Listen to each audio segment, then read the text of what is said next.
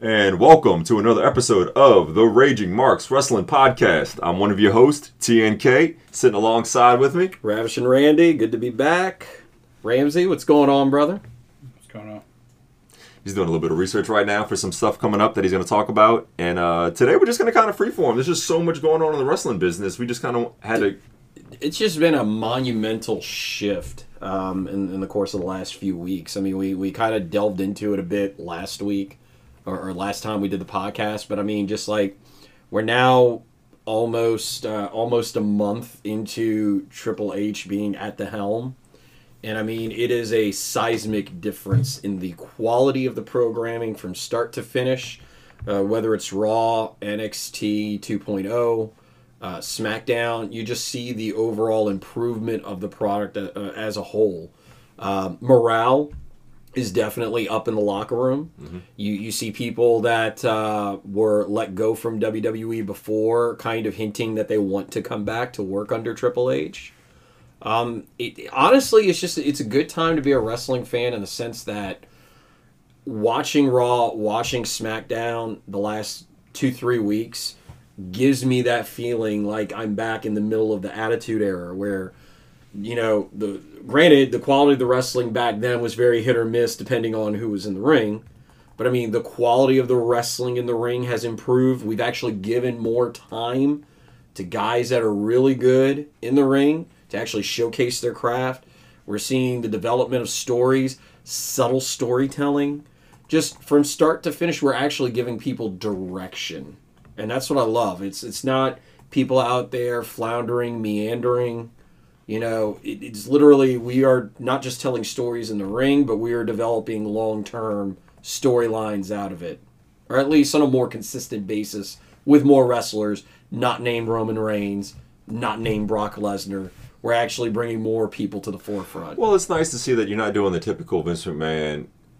Okay, either you're going to have the same wrestlers wrestle each other every single week for like two, three months, or the way you start a new uh, feud is that a guy cuts a promo and then all of a sudden somebody inter- uh, interrupts him. And then bam the guy that interrupts him is now the next guy is going to wrestle for like 10 weeks straight in a row. They're doing little subtle things to start progressing different storylines different feuds to make it interesting.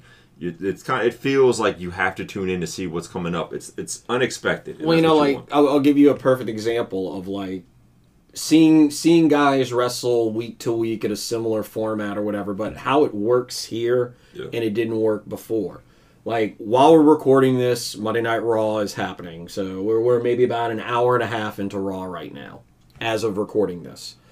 Um, they were just advertising a tag team match: AJ Styles and Bobby Lashley against The Miz and Ciampa.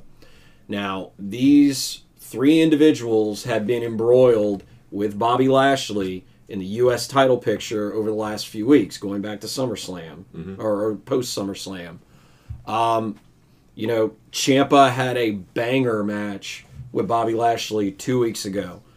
AJ comes out last week and again puts on a great psychological match. Like, he was the underdog, obviously, against Bobby Lashley, at least from a size standpoint. Bobby dominated about 75 80% of the match. But when AJ would get his shots in, when AJ would get his offense in, it looked believable. Like he was clawing back, fighting back. Post match, you have Miz and Ciampa that are, you know, getting involved, interfering, all this stuff. We now roll this over to the next week.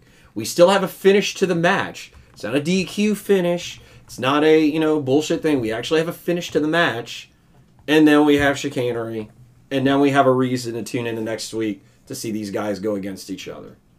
Whereas before, literally it would just been rematch after rematch after rematch after rematch after rematch.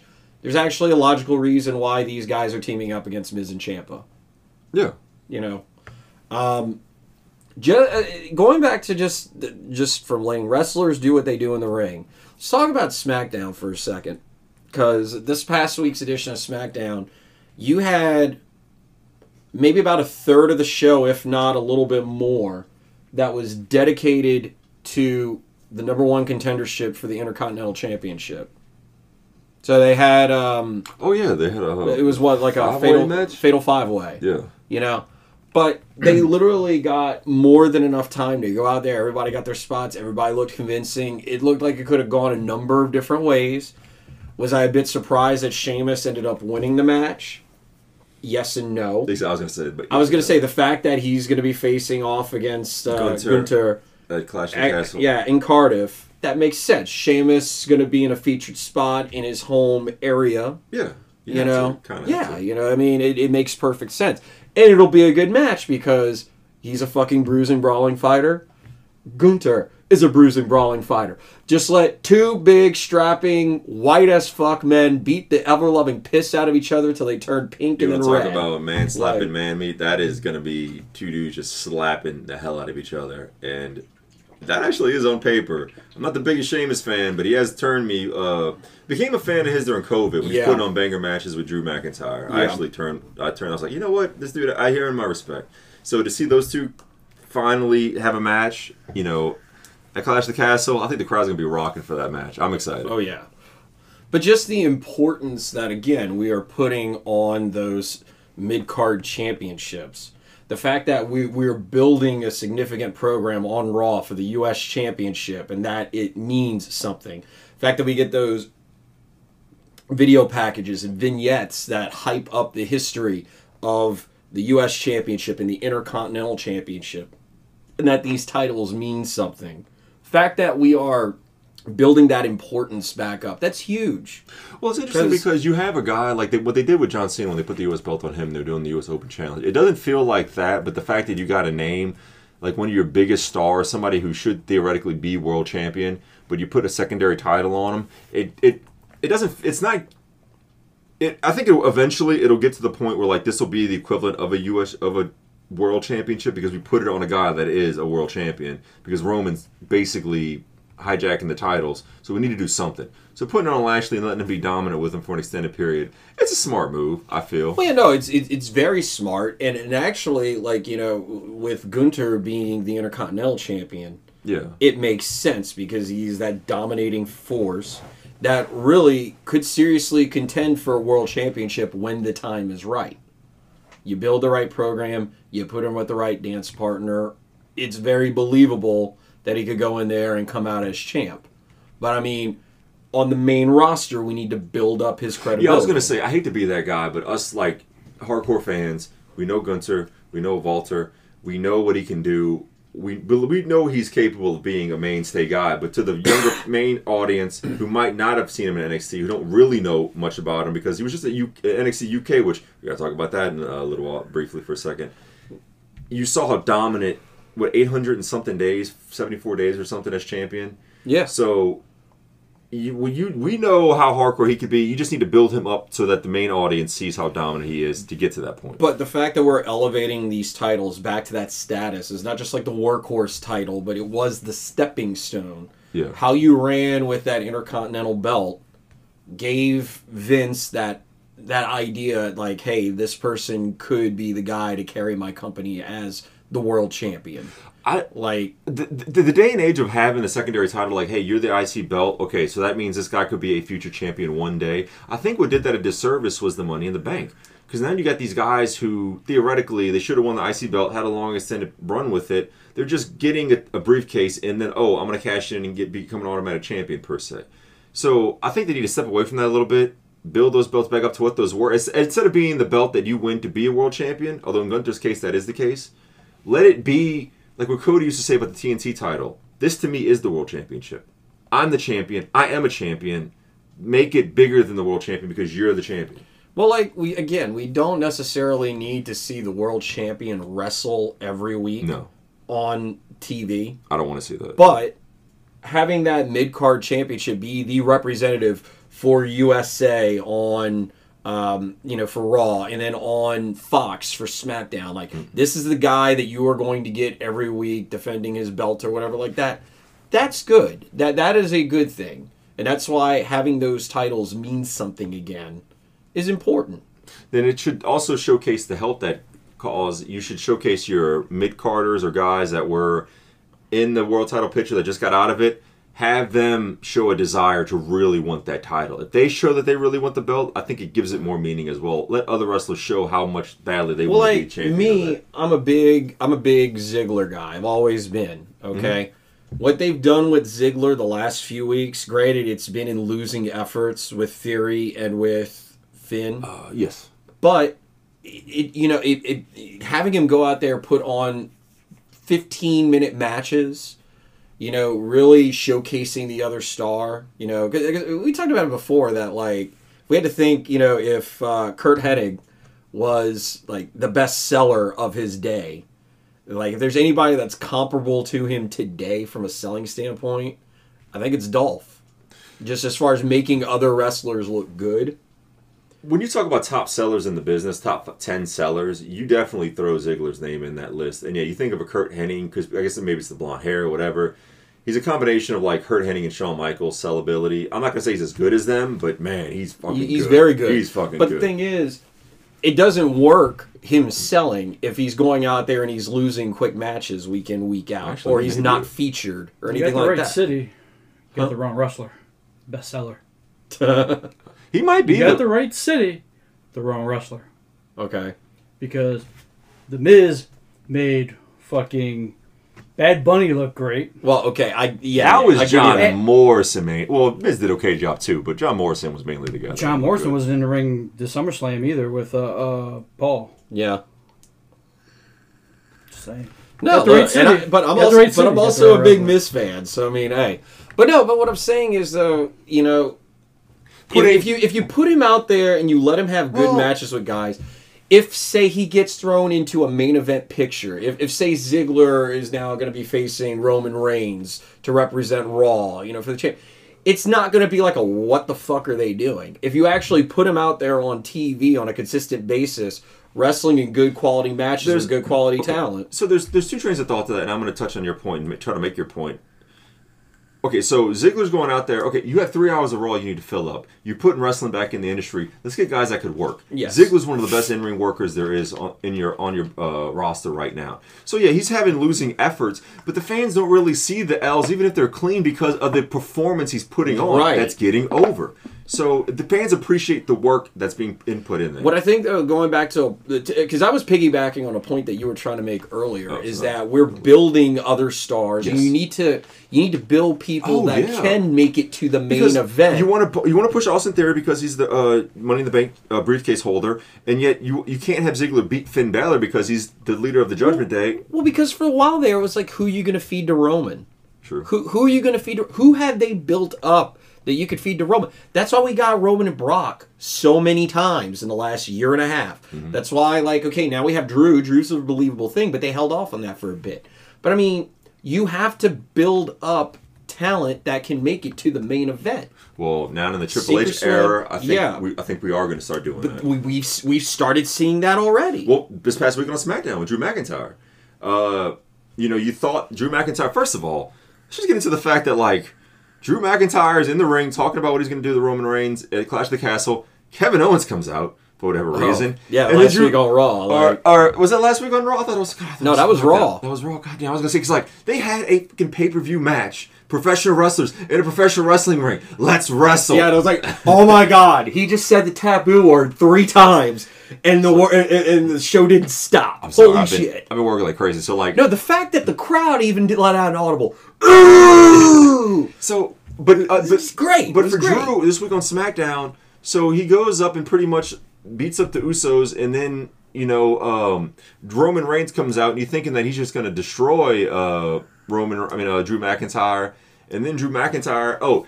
He was getting ready for the Claymore kick. Sami Zayn put, takes the fall for well, Roman. Well, well, so okay, to to clear it up a little bit, Yeah, it was like um, he beat up the Usos on Raw. Raw, yes. Sorry. They couldn't make it To to SmackDown. SmackDown because they had trouble crossing the border. Now, how much of that is also related to Uh, yeah. to Usos' prior legal troubles? legal troubles, yes. You know, meh. But just the fact that they weren't there and that Sami was, and Sami actually has the opportunity to be in Roman's ear, Mm-hmm. and Roman's actually entertaining it. You almost, I mean, i again, i this has to build to at some point where Roman just fucking flat out shits all over Sami. The bloodline just beats the ever loving hell out of him. And yes, then we get that pairing of Kevin Owens and Sami Zayn that we're dying to see again. But to to your point though, it was great to see Sami bite the bullet Yeah. for Roman, but then Roman still gets Claymore kicked. That's that was the beauty of it. Because you thought you instantly immediately thought, oh, Roman's gonna spear him or hit him with the Superman punch, whatever. Roman's gonna pose, but no, you got to sell the pay per view and make Drew look strong. So then you have Drew come out and still hit the Claymore kick on Roman to end Monday Night Raw, holding up the titles. It's a beautiful way to. Uh, you still got a one week left to build to Clash of the Castle, but damn, it's uh. Really, Now, with that said, do I realistically think Drew McIntyre is going to beat Roman for the belt for both belts, or what is it? Both belts, or is it one belt?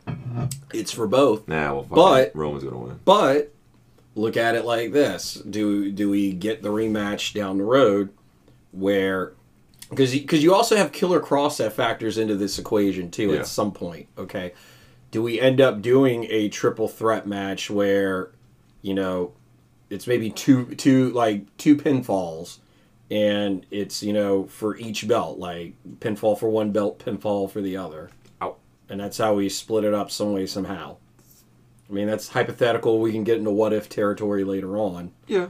but i mean it you know the, the, just the fact that karrion kross is is an even bigger deal we haven't even really touched too much on freaking top dolla the fact that hit row is back bfab all of that um, just we're looking to bring more and more tag teams into the equation like I, I would love to, for the tag team division to be what it was, but again, you have the same problem.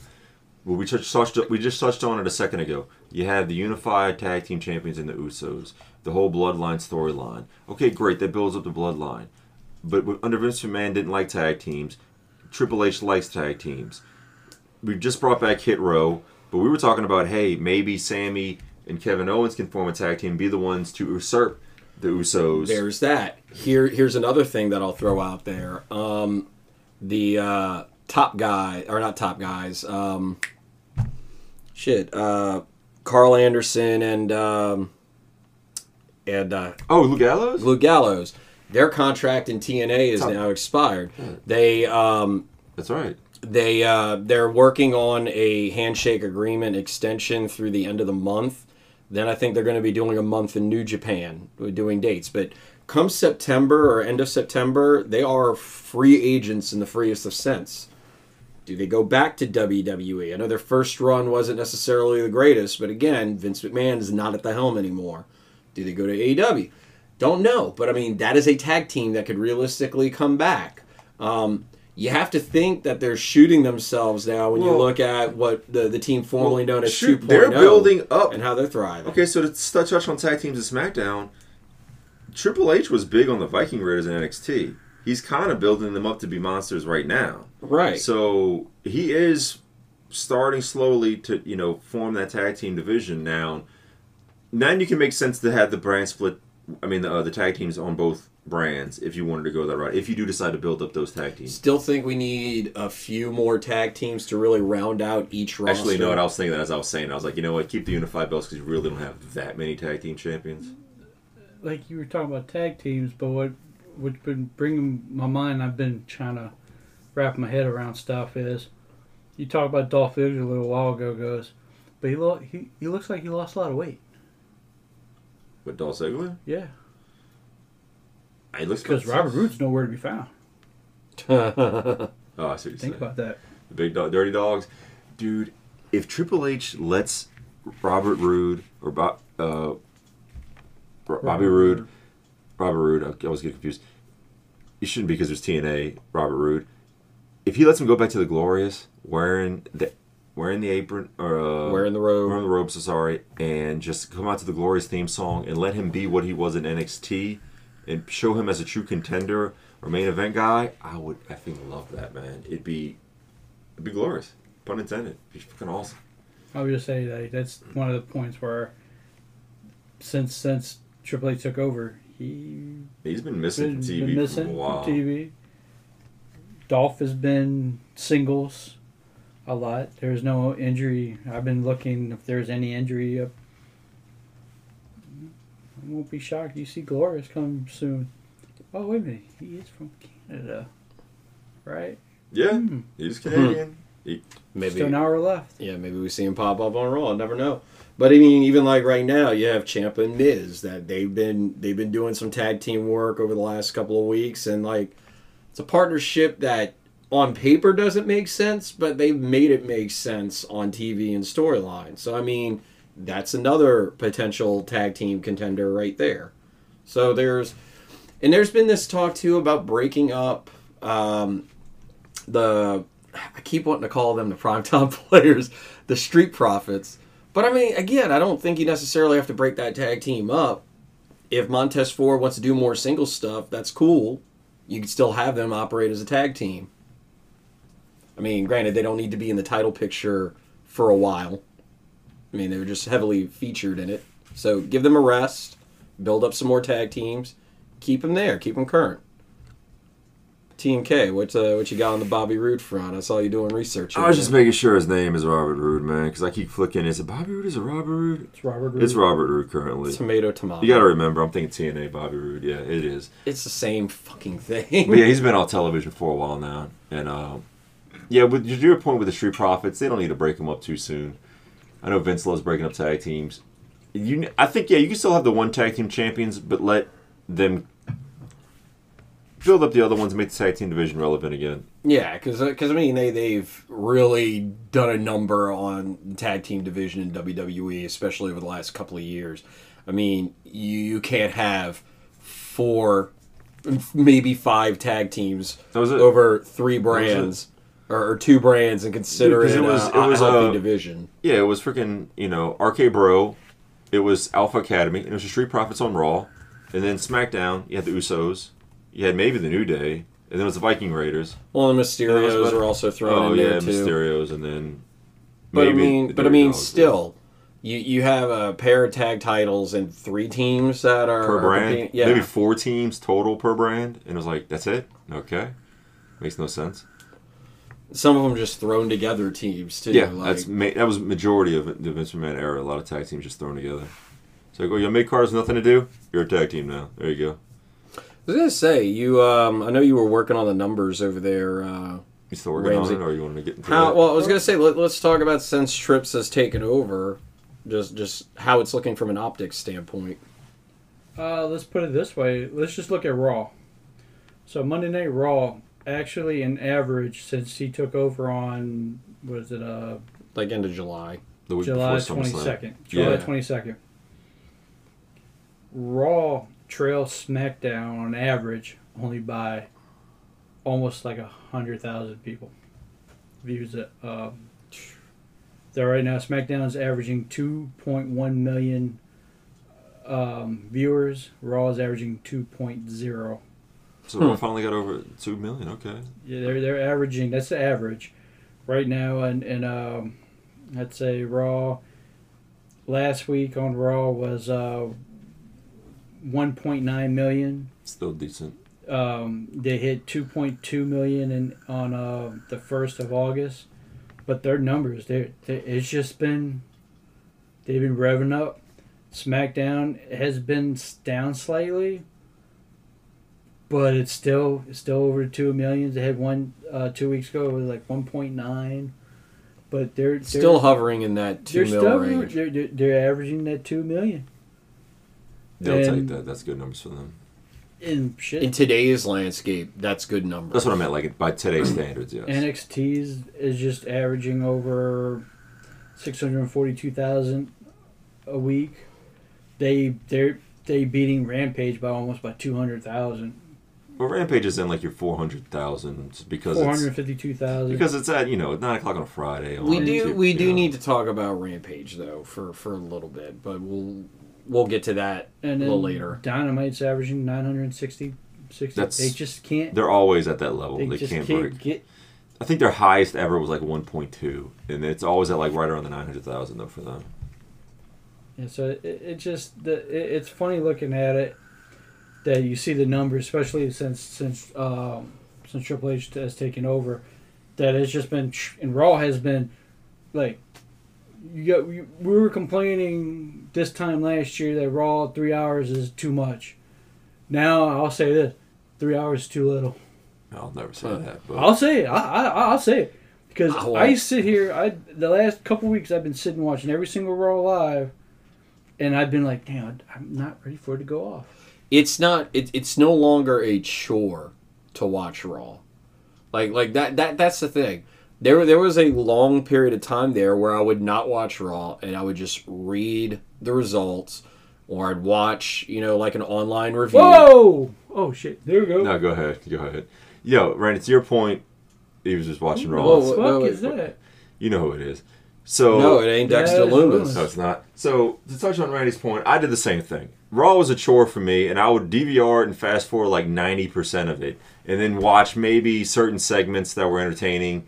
And if it was a match, I'd never watch matches on Raw unless it, very rarely did if, I if, ever. if, if I had more than enough review sites or whatever talk about it was a banger match, like you need to do yourself a favor and watch. And, Yeah, I, I now, now he's now there. Dexter's yeah, there. so Oh, and he's going after the Miz. so you don't know who he's going after Oh, that. taking Well. Well, the other guy went after AJ. So who's he really going after?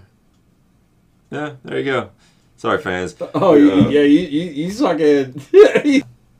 All right, sorry, fans. so think about watching. Raw's been pretty good, man. We usually rec- uh, either record on a Monday or a Wednesday. to, So. but, uh, well, again, though, to to Ramsey's point, like no, like I don't think Raw needs more time, but it is not a chore to watch anymore, and I am definitely glued to my TV set for the entire three hours. Granted, the beauty of DVR, able to fast forward through commercials, able to fast forward maybe through some slow spots of the match, but Yeah, so I have no idea who that is. me neither. They'll find. They'll find. They'll show that on That don't. on the thing. Ah, dude, three hours is still a fucking chore for me. Well, no, it, it just it, it flows a lot Yeah, better than it did before. Because like literally, you know, you'd sit there and you look at your you, watch and be I- like, "Oh God." I now okay. I will say this though. Now that Triple H is in charge, if Raw was to come to the Smoothie King Center, I would actually entertain the idea of going, as opposed to being like, no, I'm not going to that shit. Well, like I, honestly, the last time I've gone to any live event was the last time WrestleMania was here in New Orleans. I haven't been to a Raw or a SmackDown since, and they've come numerous times. I just haven't had the desire to go because I, it didn't was- necessarily think that the quality of the product was that good. Yeah, it was SmackDown. There was like two of them, and I'm like, no, I'm not going to that shit. Like, just the card was like terrible, and I'm like, I might waste. Inter- like, yeah. Now I'm more inclined to go. What I love is that they brought back the element of unpredictability to it. Yeah. Because it's not as cookie cutter and as processed as it was, as it's been really the last, I'd say, five to six years. Literally, you could sit there and be like, this is what's going to happen. This is how it's going to go down. They might throw a swerve in there every once in a while. But I mean, you could pretty much see how everything would play out from start to finish, whatever an angle would be presented or whatever. You just knew how it was going to go down. Now you really don't know what the hell is going to happen. And that was the beautiful thing about the Attitude Era that I don't necessarily think when fans were clamoring to go back to the Attitude Era, I don't necessarily think they were looking for tits and ass every week on the show or all these over sexualized gimmicks. you wanted to bring back that unpredictability aspect. Okay, so they started off with like the TNA and the edgier product with the uh, Generation X, Shawn Michaels, and Triple H to kind of spark people because like they were still trying to get out of the cartoon era, and NWO was cool, so they wanted to get eyeballs, and it was working. Uh, DX was doing stuff that you're like, can they say that on TV? Can they do that? It's like "Mm," they're doing it, you know, the crotch chop and all the, the, the salacious words that they're using, sexualized tones, manners, and then all of a sudden with the uh, Stone Cold and Vince McMahon angle, it was must watch because you don't know what's going to happen week to week with Stone Cold and Vince McMahon. You had to tune in to watch out. And then it became other storylines down the road. Kane Undertaker. Where's this going? It was great storytelling that you had to watch week to week. You're kind of getting little any bit bits of um, nuggets of that right now. Triple H just now with, with Dexter Lumis. What the hell's going on with this storyline? Yeah, we're trying to figure out who was the guy that jumped AJ, and then that was a swerve because it was like, oh, who's that guy? That's not Dexter Lumis. Yeah. Then boom, Dexter Lumis shows up and fucking kidnaps the Miz, Mm-hmm. drags him through the crowd, out of the exit. Boom, done. Why did he go after the Miz? We thought he was going after AJ. What's all this about? So now it's like, now I got to find out next week. Why did he take the Miz? What happened to the Miz? So Miz is gone. He's not here no more. No, but, but no, it's that unpredictable nature that that that is what WWE has been missing for a long time. That's why, like, really, the only unpredictable aspect of it, if, if you go back, I'd say over the course of the last even like ten years, because really post COVID or even like right around COVID, you know, the the Raw and the SmackDown after Mania wasn't necessarily what it had be, what it had been.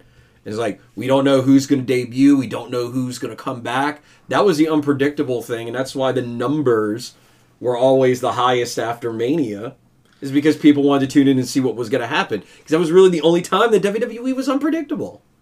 it. I mean, obviously the crowd always made the show more fun, and then just being WrestleMania weekend, they want to do something fun for the audience. But yeah, it was always who's going to return. You always had your return or your debut, either or the night after WrestleMania because it's a brand new year. Hey, we're to start our stories line right here. So yeah, if you if you give us that type of vibe, like expect the unexpected, or it's hard to do week to week. I understand that, but it, you can just do it with current stars and new storylines. Oh, where's this going? What's happening here? But even like the even like this Dexter Lumis thing, it's just it's a, it's just beautiful because when we were recording the last show, you know, we we kind of touched on it at the end of it. It was like, oh, Dexter Lumis, blah blah blah. It was like we had it on the background, but we hadn't really been watching.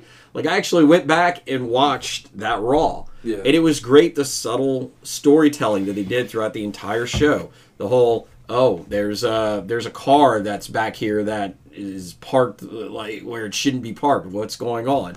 Then all of a sudden there's like oh, there's a hand that's appearing in a doorway or whatever like that. Or you go the next week.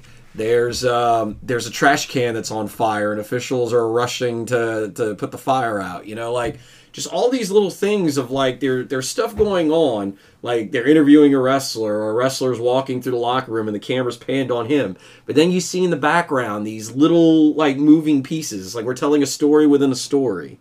It's like I've loved that little creative They actually tweak. okay. So that so you're touching your point, which you probably just talked about. I'm sorry, I was thinking about my next thing. Um, but yeah, like with Karrion Kross doing a little interview, but he's kind of being hushed about it, and then next thing you know.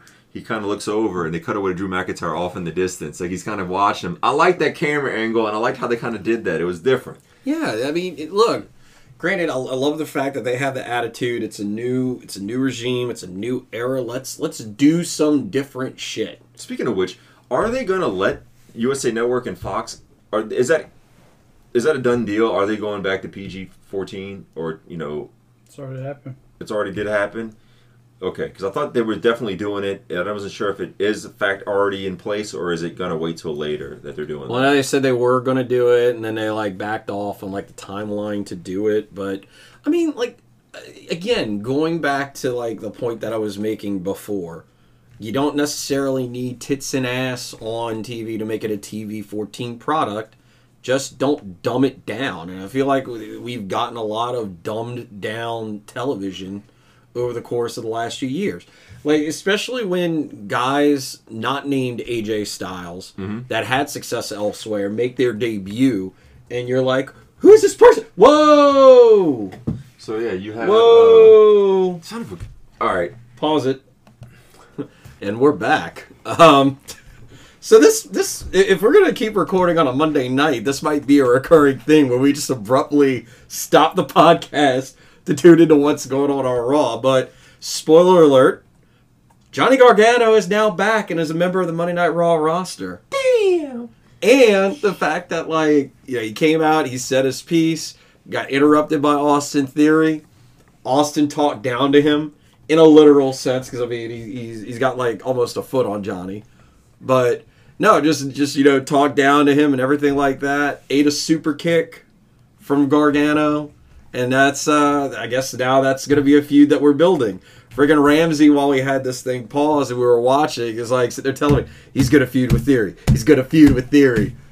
Sure enough, boom, there we go. Or the thing that you had said was that they were briefly going to re reignite the way. I said briefly. Very briefly. And, and That was we- briefly. Yeah, very briefly.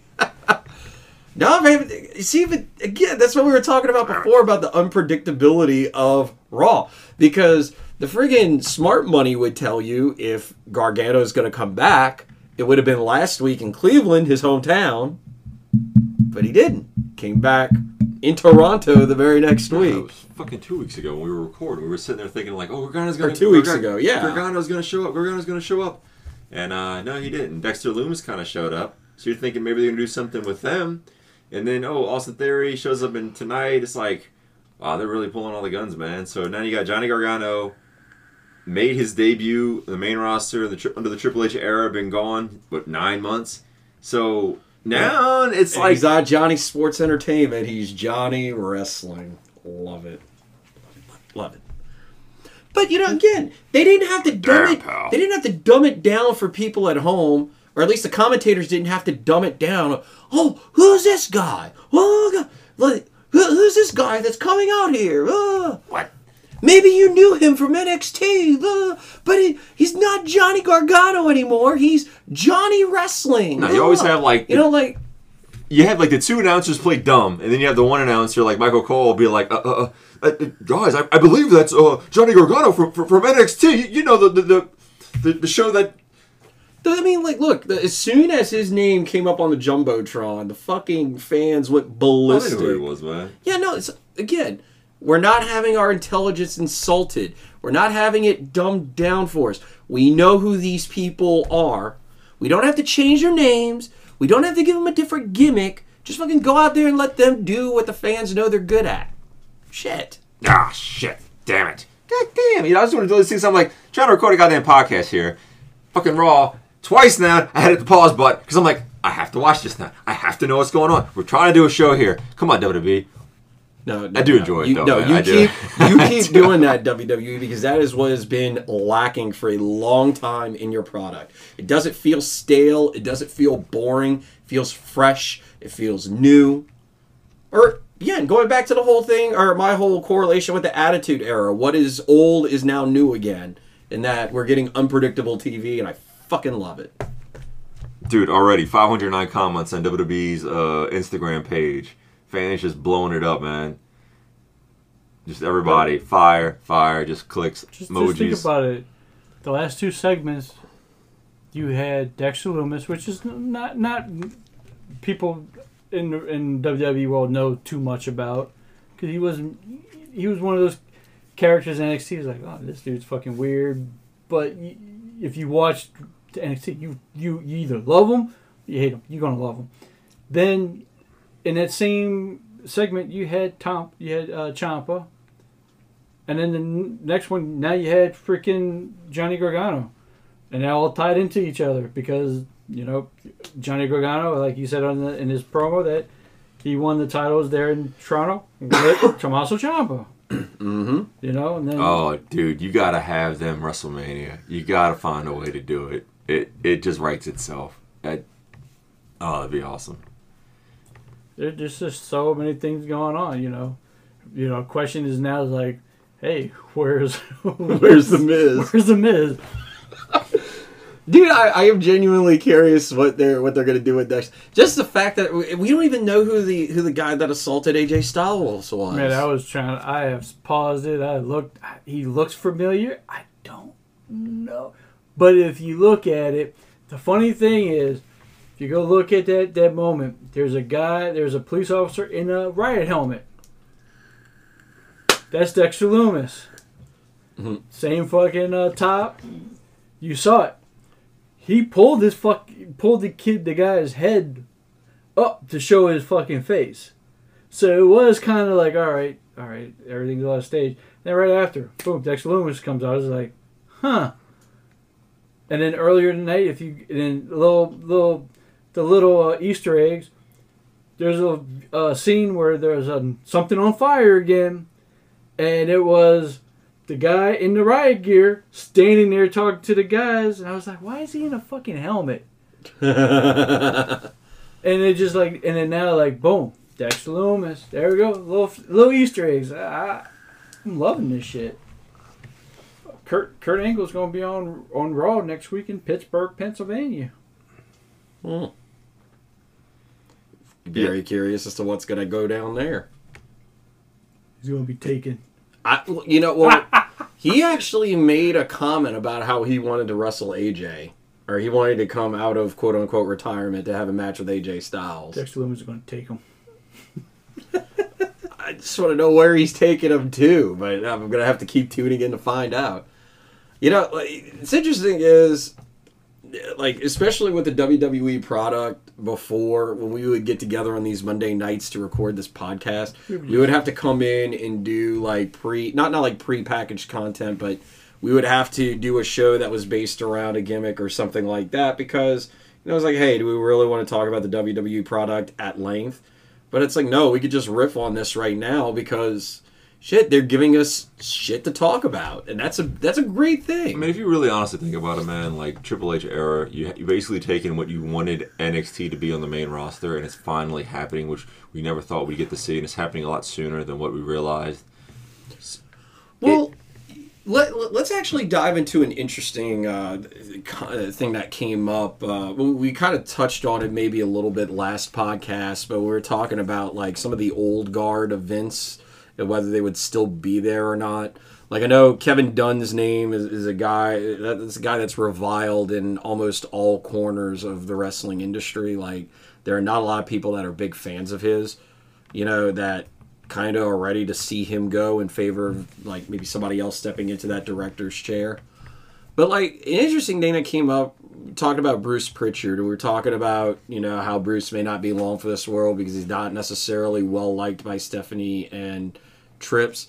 But at the same time, like a lot of their beef with Bruce was ages ago, and that felt like it had been squashed, especially when he's on WWE Network with his version of the podcast, or like with the podcast little while. on air there.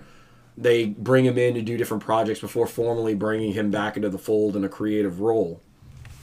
But I watched, uh, or I, I just watched earlier today, um, Conrad Thompson and Eric Bischoff actually talking about, you know, could Bruce thrive under Triple H, or is he going to be like one of the next cuts coming? And Eric did bring up a good point that, like, in a sense of like, Triple H can come up with good ideas and maybe see the execution through.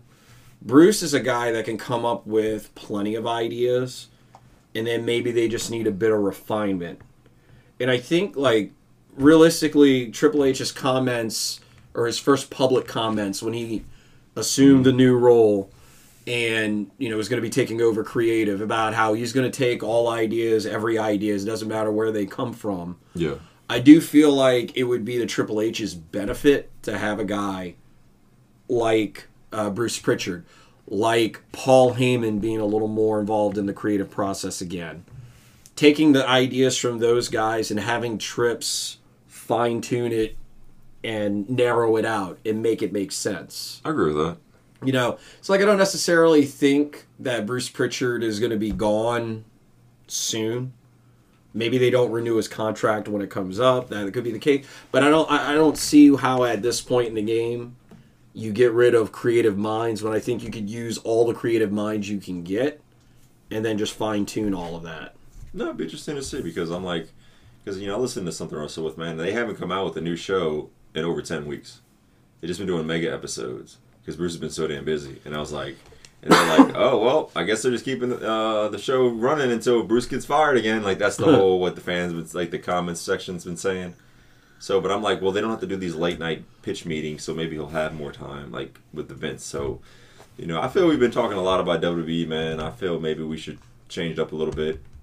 Well, yeah. Well, let, AEW. let, let's talk about AEW because there there are a lot of eyebrow raising things that uh, kind of occurred over the last two weeks. Um, first off, we knew Kenny was going to be coming back when they announced the the trios tournament. yeah. and there was a whole storyline of who was going to be the Bucks' third partner. You know, you knew that it was going to be Kenny. Even Tony had said that for the longest time he had stalled on debuting the trios title because he wanted Kenny Omega back to be there for it. So I knew it was going to happen. but the way Kenny looked, at, at least like from a ring guard standpoint, it's kind of odd. Like he was wearing a compression shirt it with was the the main brace and event, and it everything. tried to be bigger than what it was. It just felt weird, like to your point, with the you know wearing the, I guess this, what the- whatever the Under Armour type shirt is. Well, it was it was a compression shirt, but it was shirt. more so the the the very noticeable brace. yeah, like a, yeah, brace wearing. on his shoulder. So he's definitely not healed up. But the fact that you can mask a lot of those um, injuries, being in a six man tag, because you can have the Young Bucks do majority of the wrestling. You come in, do a couple moves, and then tag But he out. actually did a good bit of work in that match. It wasn't like I mean, granted, he still couldn't do like everything do that he the used uh, to. yeah he didn't do the flip over the top rope. He teased it a lot. He, I knew he wasn't going to do it. I'm like he's too banged up for that. But he did do some decent. No, no, mind you, he took a hell of a fucking fall when uh, the dragon guy drove through. The, Dragon they League. had uh, the the, uh, the dragon kid. Dragon Lee. Dragon Lee. Thank you. Should have known that. I've watched. I've watched New Japan. They uh, they propped him up. Rush and uh, uh, put they pushed up the guardrail and they had uh, Kenny Omega sitting on the guardrail, and then Dragon Lee did a hell of a suicide dive, and he took out Kenny Omega, and he landed hard on the concrete behind him, and they they like they landed on one of the fans. I was like, ooh, that had to fucking hurt. I was like, oh, Kenny's on the shelf again. so we'll see what happens because he looked kind of weird hitting the one wing angel at the very end.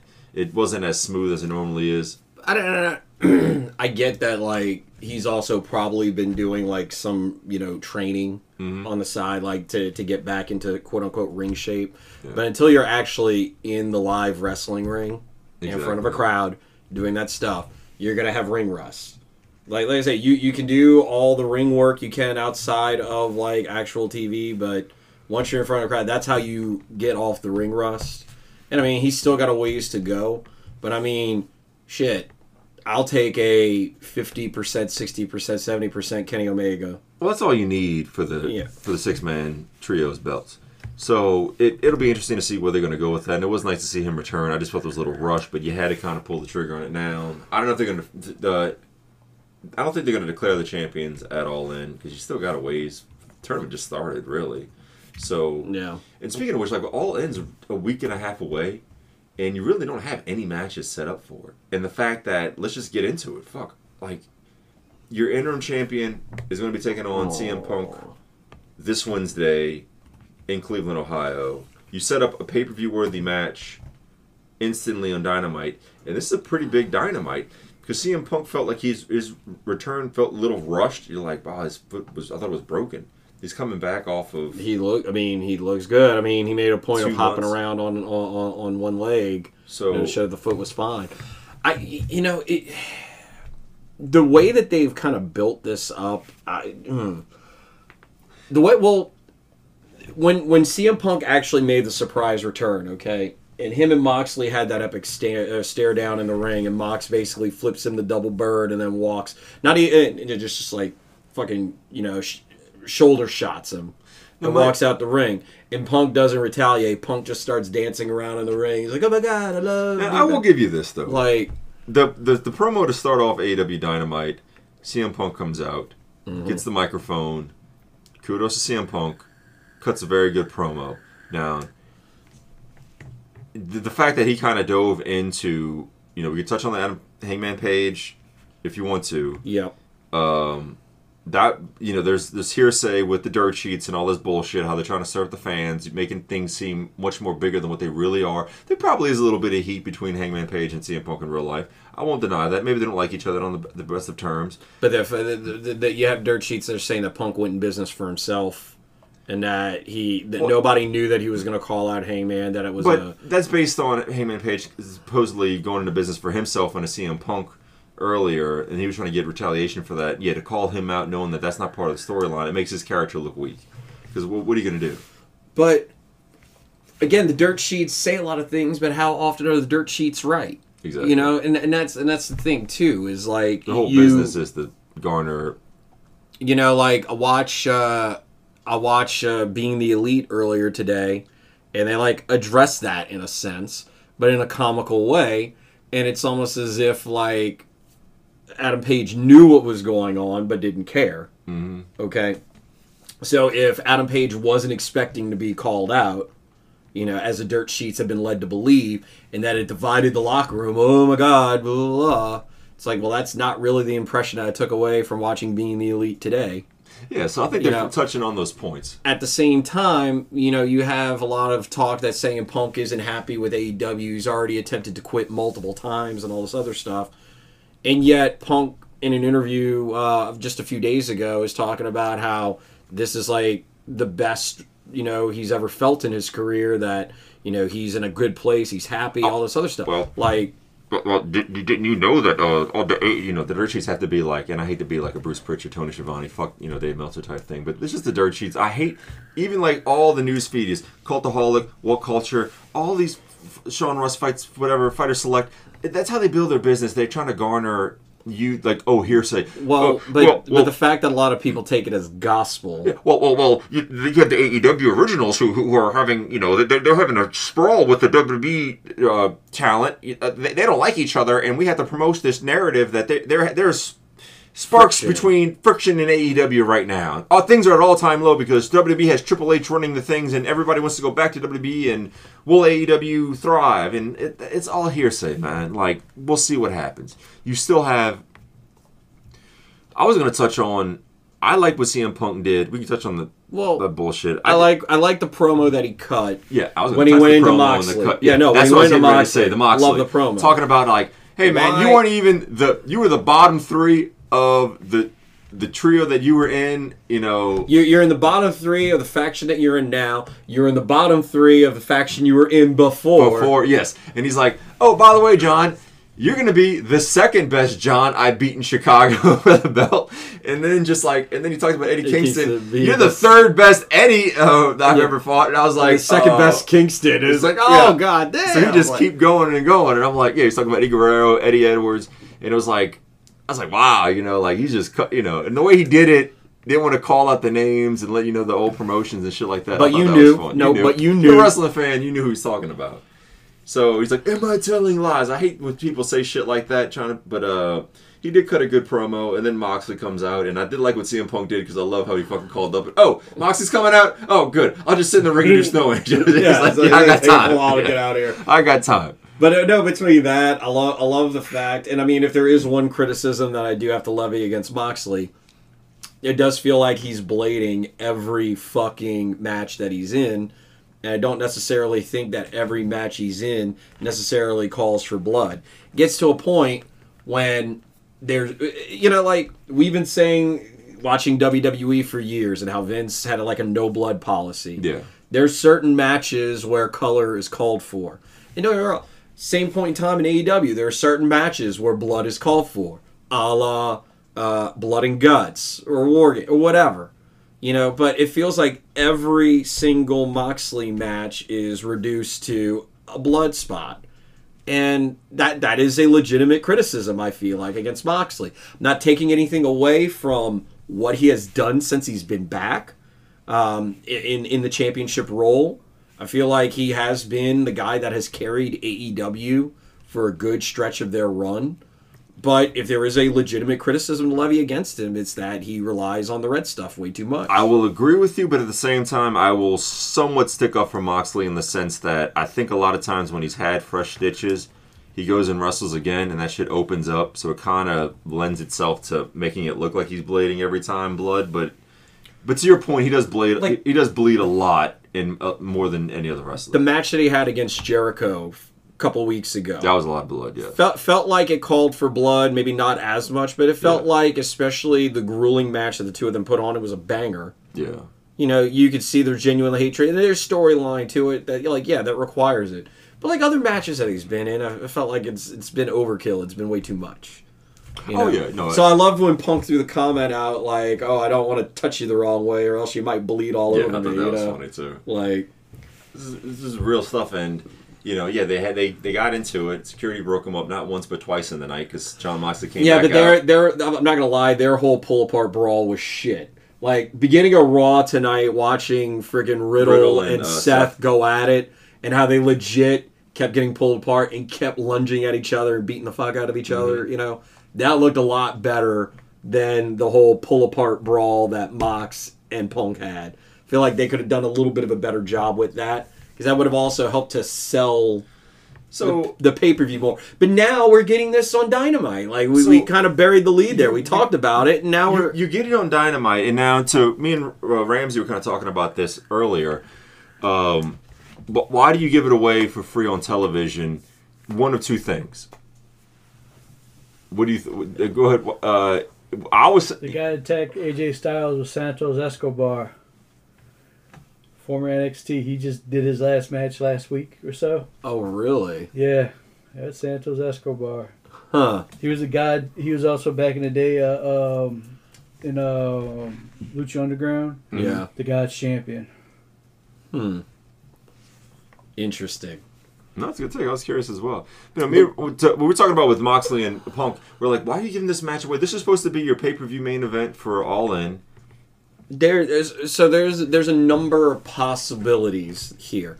Are they trying to pop a rating because them Number giving one, away thank you. That is the number one reason. because because them giving away a match like that it screams with the shit that WCW used to do back in the day. Mm-hmm. We're gonna take a pay per view caliber match that you should pay money to see. That could be a huge payday for us, and we're giving it away on free a TV. week and a half before the pay. Now I know that, that there's a lot of, of, of talk that's going around now because of Discovery slashing shows and slashing projects and everything that were under the Warner HBO banner. You know that like they're trying to pop a number to please their new overlords. You know because their television contract's going to be coming due soon. Yeah. I think at the end of the year. So, I think they have it through 2023, but renegotiations start the end of the year. So they're trying to pop a number to look good for their new corporate overlords, or are they trying to add a new wrinkle to the pay per view match? Is it going to be we get a schmoz finish on Dynamite, and then there's going to be a stipulation that's added at All Out? Um, or him calling out Adam Page and Adam Page not coming out. Is Adam Page going to retaliate? And now Adam Page is going to be inserted, and it's going to be a three way for the heavyweight title. I, mean, there's a number of different ways we could go with this. It just, it's mind boggling that we had the pull up power brawl, and they're like, we can't wait to all out. We're going to give it to you next week on Dynamite. Yeah, that to me was insane. That reminded me of old school WCW, and I'm like, it's a week and a half before pay per view. Like, why the fuck would you do that? And then, okay, so what does Hangman Page come out? Does MJF make a return? What? What? You have a week and a half left to build up a pay per view. You don't have a main event. The only match I can think of that's going to be featured, they haven't even officially said it, but Christian and Jungle Boy. That's one match on the card. What about the rest of the card? So you think, oh well, maybe they're going to have the women's belt, but what is the current women's champ? You know, who's Thunder Rosa going to Well, you have against? War. Well, you have Wardlow and um, you have Wardlow and FTR. They're going to be taking on. Um, Oh, Jay Lethal, Sanjay Dutt, and uh, Satnam Singh. Yep. Okay, I That's another that match. Okay, and then you probably have something with Orange Cassidy involved. Uh, it's just like screams. Well, who's going to defend the, the tag team champions? I don't know what's going on with that. So you're not really setting up the pay per view much. Now I'll still watch because I enjoy all the pay per views, but you know I, I just don't. I, uh, that was the money match, though. Like everybody wanted to see Punk and Mox because there's a number of ways that you could have gone with that. It is very unpredictable. It's like, well, they just put the belt on Punk. Are they really going to take it off of him? Um, Moxley's carried the belt with with pride while Punk was on the shelf. Do they strip him of that title? Like that was all the intrigue you needed of course, them talking shit and everything like that. That was all the intrigue you needed. You had a money main event pay per view match. It's like ready to go. It was sold. It was done. Did it really need another stipulation throw in? Do, do we need to add another person to it to make it a triple threat? I, like, like them doing this on free TV, it screams to me that they are going to add a stipulation or somebody's getting added. The AEW has been known to do that. Hey man, we'll give you the match, and then we'll let you, we'll tease you the, a little bit of the match, and then we'll have a smosh finish. But buy the pay per view, and you'll know this, we'll have a definitive or definite winner at the pay per view. But it's like you're giving away a week and a half for free. Why do I want to see it again? It it just doesn't make sense. I could wait a couple of months and then re- watch it under a different circumstance or different stipulation, but to have it back to back is just weird. I know they did that with Kenny Omega and Christian when uh, Christian beat Kenny Omega for the Impact World Championship, and then like uh, two weeks later they they went and fought for the uh, AEW Championship at the All In pay per view where they had all the you know Yeah. the debut of Bryan Danielson and uh, Adam Cole. I I just don't know what AEW is doing for the pay per view. You have a week and a half away from the pay per view, and I don't really know what the hell's going on. Like, w- there's no set match ca- card, and it's just it's it's mind numbing. And the fact that you're going up against college football, you kind of gotta fucking make it. You know, shoot it off the pot. Let's, you know, come on, AEW. Well, you know, I also mentioned at the beginning of the podcast we had talked about Rampage for a bit, and we kind of do. Um, I like seeing an hour of good wrestling, but at the same time, are we really projecting, or, or, or are we really moving storylines along with Rampage? Because, like, honestly, it feels like if, if, if when you look at Dynamite and the fact that you have a lot of like good storytelling that's going on on Dynamite, and then Rampage is just a wrestling show, just whatever. yeah, It just feels like a lot of these matches are throwaway matches. We're not building anything. We're not really doing much of anything. It's just there to be there.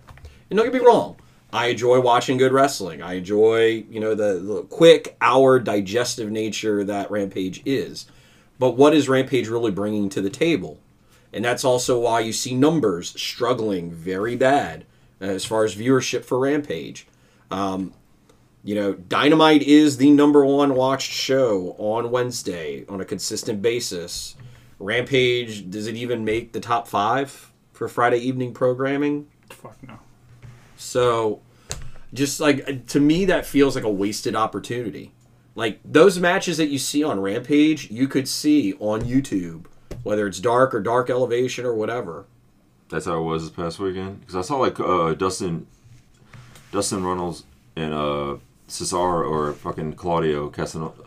They were like, Yeah, but uh, but I'm all, I'm talking about mainly on like a consistent basis. Okay, You know, like I feel like Dynamite does a great job of building up storylines and building stories like for future programming. I don't think Rampage really does that all too much, and that's a problem. And it, it just to me, it's a wasted opportunity. I just, yeah, I don't even know, man.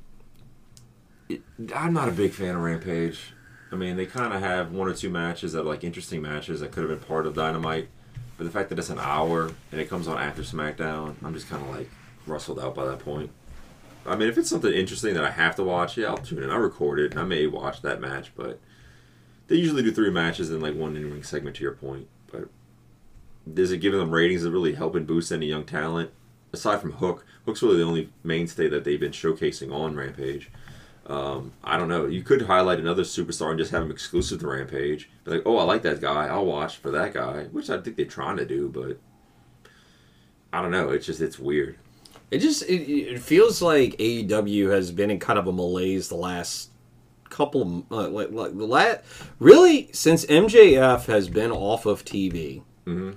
It just to me it doesn't pack the same punch as it did before. Yeah. You know, and, and granted, WWE is making a lot of moves. They are, you know, they're becoming interesting TV again. And I don't feel like AEW is really responding in an appropriate way. I mean, that could be why we're getting the ratings pop with uh, Moxley and, and Punk on on TV. I'll tell you what, their ratings, like Ramsey was saying, is 900,000, maybe a million. I guarantee, I can't guarantee you, but I wouldn't be shocked if they're right around the same number and doesn't really give you as much of a push as you think it's going to. It may give you 1 million because, you know, you're getting close to football season. Now's the time to do it. But it's just like, yeah, to your point, I think they're trying to show the numbers a good to the advertisers for Discovery in the future. Like, hey, look at this rating. Look what we did here. It just screams old school WCW, and I'm just like, no, stop making the mistakes of the past. Th- th- There was literally a book on that Yeah, the, like, the rise and fall of WCW, and like the fact that you know TNA. It was literally the, the the edition of the book that I have. You know, it was basically like calling out Dixie Carter and TNA, like, "Hey, newsflash, WCW did this. Don't do this." Sure enough, they did a lot of the same shit, and that's why TNA is, is no longer around in the iteration it was before. Impact, I was gonna say, Impact's gotten a lot better. It's thriving, but they were at that point the number two promotion. there was a time when they were an alternative. They never competition, but they were an alternative for hard wrestling, core wrestling fans that like good wrestling and something different than WWE was doing. Because WWE at times during the last like 20 years before AEW could, was stale. Let's just put put it that way, okay? Um, but yeah, man. I mean, with AEW, I, I really don't know how to respond to them with the Triple H with all these wrestlers. You gotta you gotta do something. Go ahead. So, last week at the eight o'clock, eight fifteen hour, which is the seven o'clock, seven fifteen hour in Central Time, that was the highest rated uh, segment in uh, AEW with the CM Punk Jon Moxley live promo. That was that started it off. That started off, and then it just went downhill.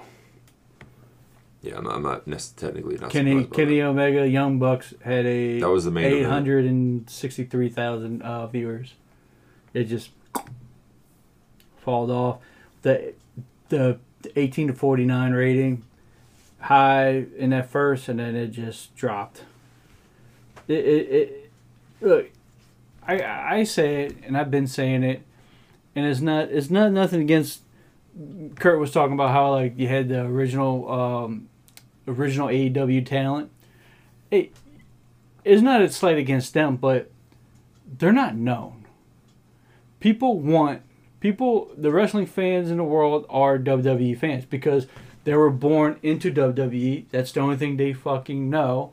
And when you have when you have those beloved stars leave and they're going to follow them to watch them, but after they watch them, they're they're gone. You know, those fans are leaving. You know, we we've talked about before AEW's issue of roster bloat, and it, it's great that we're getting to see like the Ring of Honor title belts featured on AEW TV on a fairly consistent basis. And it is nice that you don't necessarily like, like we talked about this before. I don't necessarily need to same, see the same wrestler every single week. Yeah. But it does feel like you draw a pop with somebody defecting over, and then you maybe see him for a week or two, and then after that, it's like he disappears for a bit, and then comes back, then disappears for a bit, and then comes back. I mean, like, look at Tony Nese. I'm just, just going to throw this out there as an example. When Tony Nese debuted on AEW TV, they made it a big fucking deal. Like, holy shit, it's Tony Nese. We got Tony Nese on TV. What have they really done with Tony Nese since he's been there? He's kind of like your comedy shtick uh, heel that just kind of puts over like a new guy they had for crying out loud. Like they had him with Mark Sterling was the uh, Smart Mark Sterling. Smart yeah. Sterling, yeah, like the the manager, lawyer, you know, representative. how many how many you need of those? Well, they got two because then they got um, God, what's the dude with uh, Jay Danhausen. Cargill? Um, Get Danhausen too. but he's a Oh, comedy no. show. He's talking about comedy shtick. I was talking about manager. talking about manager. I'm talking about Um, just comedy skit. Avery something maybe. It'll come to me. But I it, know you're like, talking about. but yeah. like, cause you had uh, oh my God, I'm I'm having I'm uh, cause they had like the rapper Kevin Gates basically knock out Tony Nese on like a Rampage or a Dynamite. You're like a rapper. And I just beat up Tony Nese, who's supposed to be this cruiserweight coming over from WWE. Now he's reserved to like a regular role. The same thing with like say Miro. He comes by as dominant. What's Miro done since? Now, mind you, he's feuding with the uh, House of House Black. of Black. So, we'll, you know, we'll see on that. But it's hard to have all this talent come from WWE. Well, like, all right, I'll, th- I'll throw a perfect example out there. Um, when, I was, when we were talking about Rampage, okay, Yeah. about how it just kind of feels like it's there. Granted, they had three advertised matches for the show. One of them literally was a squash match that lasted seconds. So what did they do? They're like, oh hey, we're you know because that match went real quick, we're gonna throw another match out there, and they had Buddy Matthews go up against Serpentico. yeah. It was another quick match. It was a squash match. But it's like, you have Buddy Matthews on your roster. Fucking great talent. You barely utilize him. It, it was one of those things like, oh, hey, we're putting him in in a throwaway match because we have added time on Rampage. We're just going to give you this Buddy Matthews match. And then Miro came out and they had like a whole deal.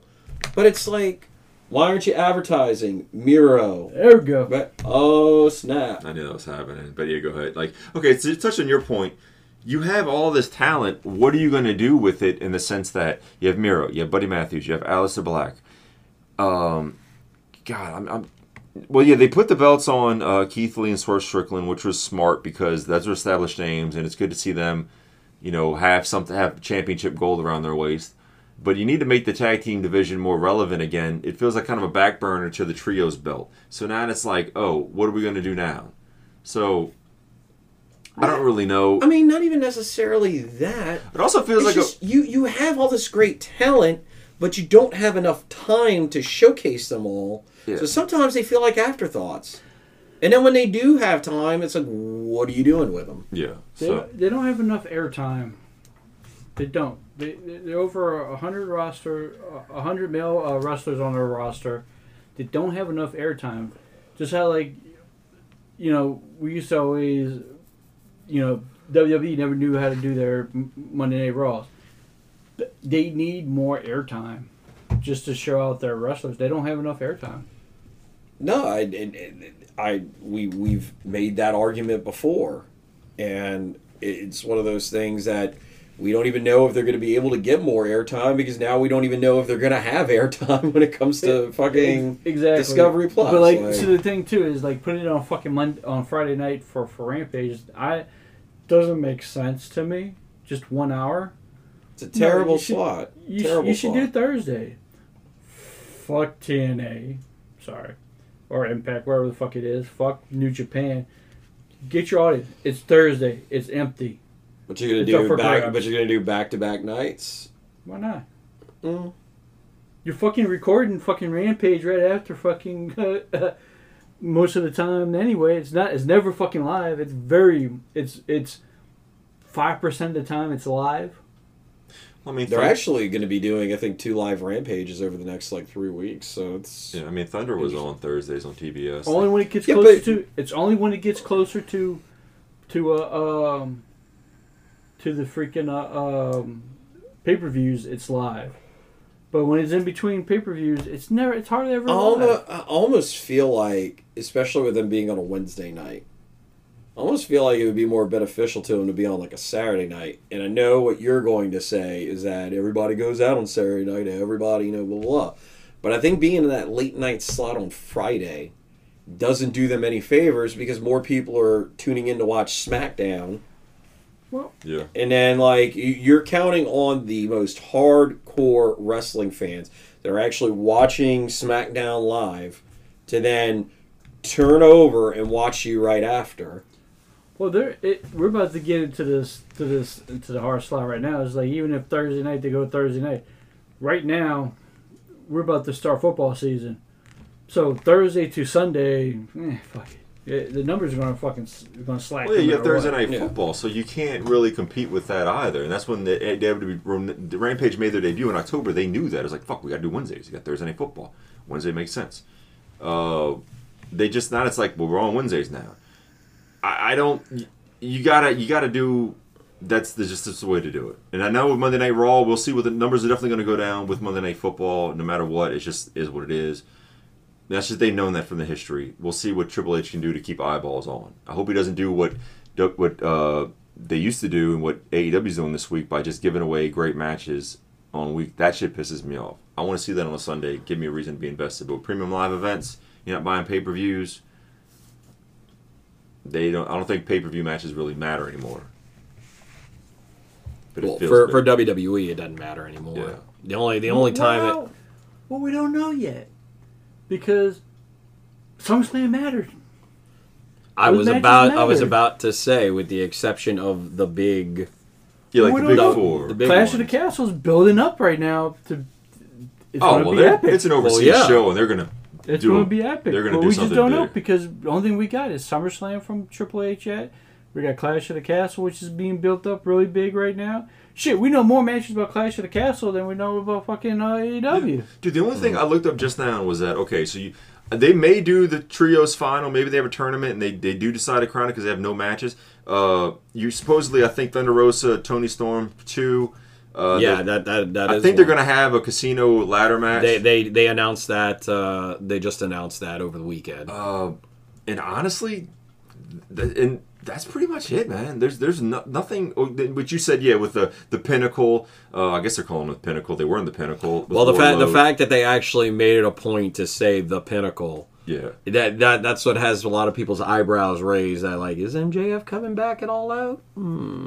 Yeah, I mean, yeah. So like, uh, yeah, going up against you know who we just talked about, Jay Lethal, Sonjay Dutton, uh, sure, um, I just said his name. Satnam Satnam Singh, thank you. It- It's we don't know what's going to happen, and with AEW with a contract expiring next year, I say just enjoy it, support them. If you love wrestling, now's a really great time to be involved in wrestling, watching. I don't want AEW to go anywhere, but it may because honestly, if they don't have a TV deal, uh, Tony Khan's dad, Shahid Khan, may just be like, "Son, I'm pulling the plug. We can't find distribution. You're a great product. You have eyeballs. We can't start our own streaming platform.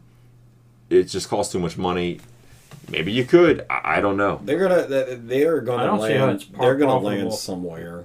It's just it's gonna be like to your point that you made on the last podcast. Go to it could be Vice. Vice or something like that. They they're gonna end up somewhere, but it can't be a drastic drop down like what Impact saw when they went from being on. Oh my God, they were on uh, Spike TV for so long, and then they went to like I think Pop or Destination TV or Yeah. whatever, and it, like they took a huge. and hit. then like to access, it's like yeah no, well, no, dude, no, Access can't. was a godsend for them, honestly. But yeah, it's just because Well, Access, look in itself too. Access is is living by a fucking thread too. Well, dude, Anthem Sport Entertainment owns Access Channel, so hence they have a platform because they bought uh, Impact rights.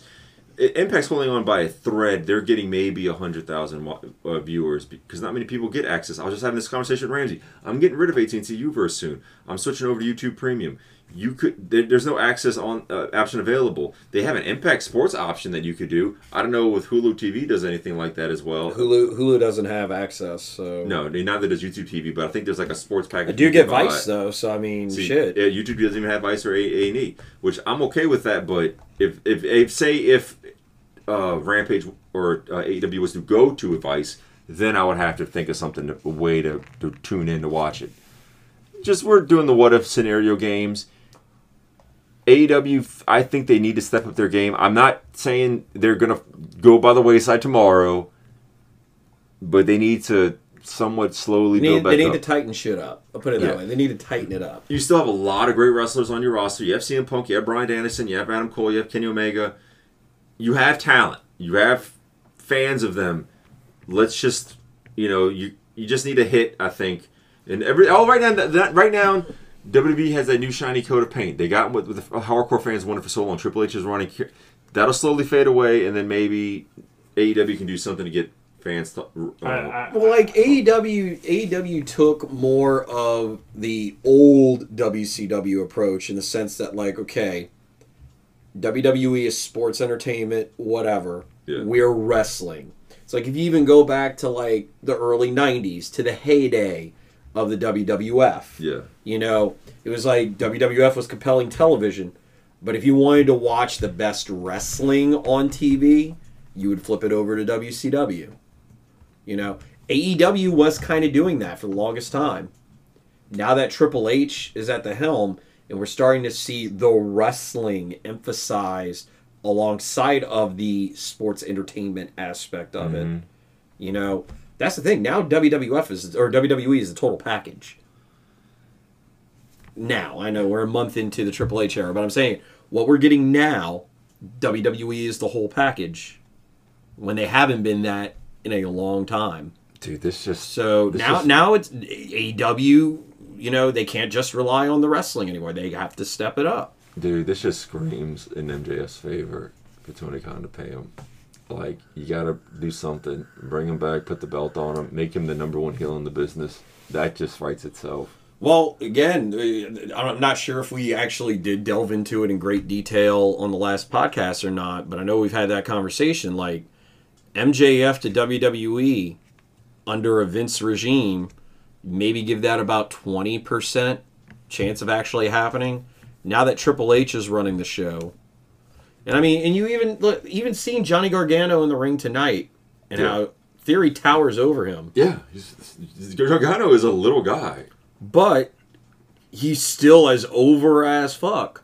Oh, Like MJF in the WWE under Triple H, you have a much higher chance of that happening and it being believable. And MJF not being fucking belittled, repackaged, anything. Yeah. So yeah, eh, like Tony definitely needs to fucking back the Brinks truck up and fucking just dump money at his doorstep and beg him to come back on TV as soon as possible. Now I know they said something in the storyline about how MJF is suspended, mm-hmm. so technically his 60 days comes due. I think it's either the day before All Out or like basically like the Rampage before All It's something like that. It's like his 60 day quote unquote suspension comes due at that point. So yeah, it's like he needs to be back on TV. You want to get eyeballs, ratings for the belt. Now, mind you, Punk hasn't had a chance to run with the title, but we thought he'd have a small chance to run with the belt and then eventually lose it to MJF down the road. That still could be the plan. It, we'll see. It's on an accelerated timeline because you haven't had Punk in in months. Yeah, you haven't had him the past Whereas months. Punk could have been defending and doing stuff with it. yeah, You know, he hasn't really been able to do much of anything since he got hurt. So- exactly. So I feel you kind of got to give Punk a little bit of a run with the belt because he hasn't really had it. So I think maybe postpone MJF, is a little longer than you need to because his fans will still be wanting it. Eh, We'll see. I- I'm, I'm, I'm intrigued. have MJF take the TNT title off of Wardlow. MJF hasn't held that belt yet. he hasn't held the ace A title. belt. A yeah, belt. he hasn't held a belt. So I, crazy. wow, I said that fucking months ago. yeah, I mean, he's won the fucking I ring you, I know three you. times. I know you did. So yeah, we'll Because see. guess what? Because I'm thinking you got a timeline. I think first thing, let's just say that that Triple H sent Karrion Kross to AEW, and there's a there's a little the little uh, uh, sand timer is running over there right now because time is ticking.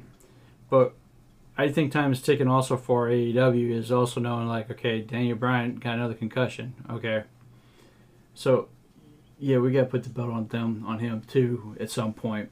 I think they're. I think it's going to progress where you have to put the belts on the older people because you know their time is running out, and then start then later on. I, I, I, like I said, it, the script for how not to run a fucking wrestling promotion, they were not following. They were following how to be successful. Then they just decided to go this whole shift like a hurricane. You just don't know how a hurricane's going to go.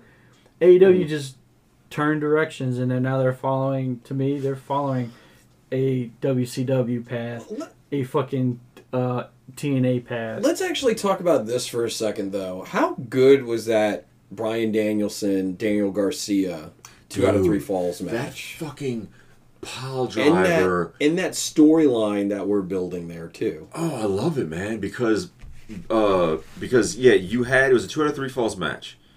Garcia beat Dan, Bryan Danielson clean in the first fall. Made tap didn't tap him out, but he passed out in the submission hold. Um, And then they break it up. But you see, this is the other beautiful thing too. Is like I never understood why in a two out of three falls match, it's like okay, that's the first fall done. Why you don't immediately start attacking the person to try to get another pinfall? Like Garcia actually fucking went to do that, and the referee kept trying to pull him off and be like, "No, you can't do that. He's got to get back explain to the fans like, Like- he's got like a 10 second rule or 20 second rule to But I love that because Yeah. like I've never understood that when I've watched other like two out of three falls matches. Yeah. Why it's like okay, wait, no, we got to wait to reset. Okay, go. Like no, if, I, if I'm the guy that just got that first pinfall, I'm trying to beat your ass again and get that quick second fall. Like Yeah, so yeah, because you know, so Garcia got the first fall, beat him clean, made him pass out to a submission hold. Then Bryan Danielson did a quick roll up for the second fall, and then at the very, very end, he had to beat the living hell out of Dan, uh, Daniel Garcia, Daniel and Garcia, fucking made and him then look put him in the, uh, the LeBell Lock, but he made him look like a tough son of a bitch. And you had to respect uh, Daniel Garcia at the end of it because he literally kicked him in the face so many times, put the LeBell Lock on him twice to get him to pass out, and then the fact that the crowd is, is like screaming during the entire time, like this is wrestling, fight forever, uh, fight forever, just like whatever. dude- And then at the very end, after the match, when you know tries to go and shake his hand or whatever like that, and the fucking Jericho. the crowd screaming, "You're a wrestler!" Yeah. Like you're a He's a wrestler. sports entertainer, the greatest technical, the greatest technical wrestler in all sports entertainment history. Or not, uh, the technical wrestler, like whatever, technical sports entertainment. I don't know how to put it, man. That- just sounds weird. But uh, but yeah, he- uh, Bryan Danielson extends his arm to like, hey man, I respect you. Great match. You got a bright future ahead of you. and then you know Chris Jericho comes out, attacks That's- Bryan Danielson. That's actually another match that's going to be at All Out. Jericho and Danielson. Oh fuck yeah! And then uh, Daniel Garcia puts his hands on Jericho, like, "Hey man, ease up! Like, what are you doing?" You know. And then Jericho's like, "You just touch me." touch me? What are you doing? Jericho Appreciation Society. I'm Jericho. Appreciate me. And then he goes in the back, cuts the whole promo. Like next week on Dynamite, you need to answer like, whose side are you on? So does Daniel Garcia join the Blackpool Fight Club? You know, it's just building tension. So it's kind of writing itself. So that I am interested in. And like I said, that fucking pile driver. Holy shit. I was legit scared for Bryan Danielson, man. Fuck, I was scared. I was like, what is he doing here? What is he setting him up for? Oh shit, a pile driver. But you see what a pile driver's actually done correctly. It looks That fucking looked like a legit real life pile driver on Bryan Danielson. I was like, did he just spike his head? I was like, oh, with all the neck injuries. I mean, he's protected him, but still, it looked fucking tough. That's the beautiful thing about a well executed pile driver. Like, yeah. oh man, but yeah, that match was stellar, and that writes itself. So when AEW does shit like that, I will tune in. I will watch. So yeah, Need more shit like that. yeah. I know we're running along. I that's pretty much all the thoughts I got, man. Anything else you want to touch on? No, it's just it's, it's a great time in the in the wrestling landscape, man. I like legit. It's great that WWE is must see TV again. It, it, again, it's not you know, hey, let's just fast forward to the good bits. Or, I will I will touch on that and say this. As a wrestling fan, I don't support one, shit on the other. I love Right. all wrestling and I want them all to thrive. So now that WWE's doing well, fuck yeah, man. I had a dude. I, I had a former coworker that just shat on WWE all the time. It was like, you know, you need to watch AEW. You need to watch AEW. And this is granted before AEW actually had weekly programming. But you know, it, it's just at the same point in time, it's like you can appreciate more than one brand of wrestling. Like, especially now, they're both doing good things. Um, right now, WWE can do no wrong. Uh, I mean, granted, there's still a few things. Like, I was very upset that of what we're doing with the women's tag team division, or like with the women's tag tournament, before I found out that Gigi Dolan, you know, is injured and can't compete. Yeah. Because when I when I tuned in and I saw that they were doing a uh, second chance uh, fatal four way match, I'm like, what the fuck? Because it's like, first off, we didn't get the promised NXT tag team. Mm-hmm. Then we got a different NXT tag team that I think a lot more people were stoked on anyway. I was actually happier about Toxic Attraction because I knew them. I didn't really know the other uh, two ladies too Well, well. uh, I, I don't know them as a tag team. I know Yeah, Nikita, I know neither. Yeah, Nikita were- Lyons as a single, single star. star, Same yeah. thing with Zoey Stark. Zoey Stark just competed not too long And ago. Toxic Attraction just lost the NXT Tag Team Champions, but at least they're a tag team that I'm aware of. Well, just the fact that Zoey Stark was just recently competing for the NXT Women's Championship against. Mandy Rose, and granted she got hurt in that match, but it's like it felt like, hey, we're just sticking two NXT people together to go and be a tag team up Showcase there. new stars. I mean, I mean, I get it, but at the same point in time, it's like, why do that when you have you already have a tag, team, and in Toxic NXT. Attraction? Let's You know, but it, you know, so I was disappointed to see that even though they won the match, they're not going to be able to move on. Oh man, I would love to see them go a little bit further, but it yeah. Now they're gonna have a, but to your point, a, a second chance. That's all. The, you you you dealt with the cards that you got to deal with the cards you dealt. So Right, right. I understand that. You know, so that that was like the one disappointing thing. And then when I actually like found out that's due to injury, it's like, okay, well, yeah, you, you you got to go. So- But I mean, other than that, like there really isn't anything that I can shit on with WWE right now, and that's Currently, amazing no. because like we built our fucking podcast on shitting on WWE. I'm thinking like we did a WWE Raw like about a year ago, and we literally for three hours just shat on WWE. you know, it's like, and it feels like a complete 180. It's like they're doing everything right. I really have no negatives. They're doing but- everything right, and AEW start, is starting to do stuff wrong. So And it's okay to start criticizing them because they got You're so much pat on the freaking bat. Well, you know, it, The it- it's, it's also one of those things that when like when one product is so bad, you can kind of do no wrong in the other brand. You know, it, it's like there there were there were there have been Now- warts with AEW. no, you're It's great. That's a great point. We haven't really noticed it because they they were still putting on consistently a better product than the. WWE. It was just different, and it was just kind of, I guess, rainbow color sunglasses. Like, hey man, I've been craving something new. It's new. What do you think of Kenny Omega coming out after Dynamite went off the air and he did the he did the promo to the crowd where he talked about like our goal from the get go was not to create competition; it was to create an alternative. And it's like I maybe oh, so I've been pretty busy. I do not know about no, this. so yeah, no, no, no. Like it's on YouTube. Like he, um, like actually, it's on AEW's official YouTube thing. Like I Okay. showed the whole thing. But he actually kind of co- commented. He's like, maybe you don't like trios wrestling. That's fine. That's why we have tag teams. That's why we have women's wrestling. That's why we have all this. It's like we try to give you a variety of wrestling so that there's a taste of something for everybody. It's like you know we, we did when we started this company. It wasn't to be competition. It was to be an alternative. So is this also Kenny getting kind of ahead of the curve and like everything that's going on with WWE right now, like trying to quell expectations, or you know is he Well, just kind of riffing from maybe- the heart? Like I think it's maybe it's a combination of both, because, and I'll give you a reason why. Because tru- I think truly he really he really does mean everything he says because he is a hardcore wrestling fan and he does mean that. But at the same time, eh, they built it as competition because Jericho was always tweeting, "Oh, our demographics between 1849 males beat WWE's," and it was like that for a long time. So I think they wanted it to be competition, but I think realistically they knew they were never going to beat WWE. And now that WWE is doing so much better, it's like, hey man, let's touch down on that because they're they're getting hot again and we're not. Also want to show you this because um, I I thought this was kind of an interesting thing and like what what what's the subtext of what we're trying to see here? But like when i was watching being the elite earlier today you know they showed they showed kenny's return or whatever and they did like the big spot of you know kenny being reunited with the young bucks and everything like that. But there was one specific thing on kenny's phone like when you see kenny for the first time and i had to like pause zoom and enhance Please show me. I think But I know what you're talking about. but wait um, so, what does it look like? Kenny's looking out on his phone right there. Who is that? Is that a? Notice the hair. Yeah, see the hair, blonde hair. Looks like Cody Rhodes.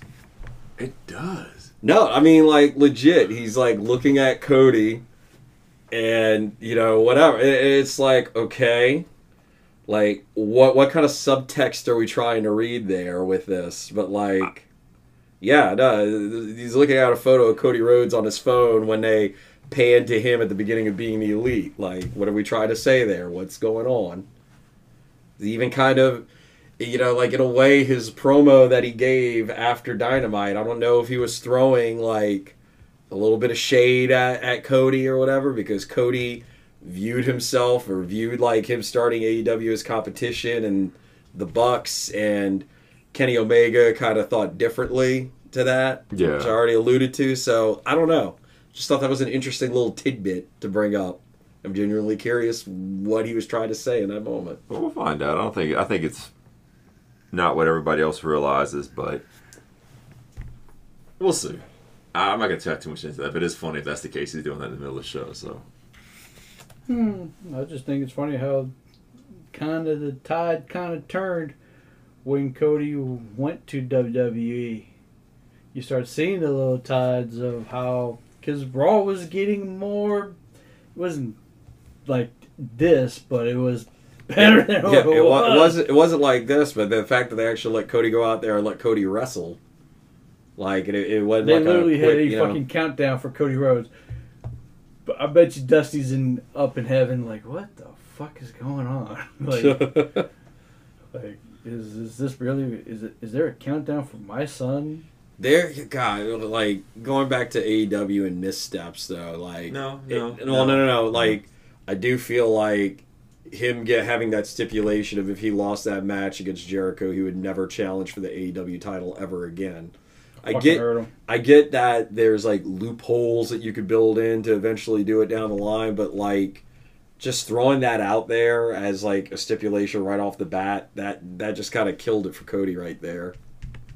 yeah, I'll touch on that another time because I don't know this is a whole other diatribe that I get into for a long, long time. I'm gonna for that. Until We're we're we're meandering a bit here and there, but you know, hey, I mean, dude, think about it. Cody Rhodes' character was just stale at the time. Everybody was booing the shit out of him. They wanted to turn heel because everything he did was heelish. He wore nice suits. He had nice, he had fancy watches. He had expensive stuff. He was kind of the way he presented himself. he's still doing that in WWE before he got hurt, yeah, but and the he was fans were over kind of like sick Rover. of it. And his matches were kind of similar with.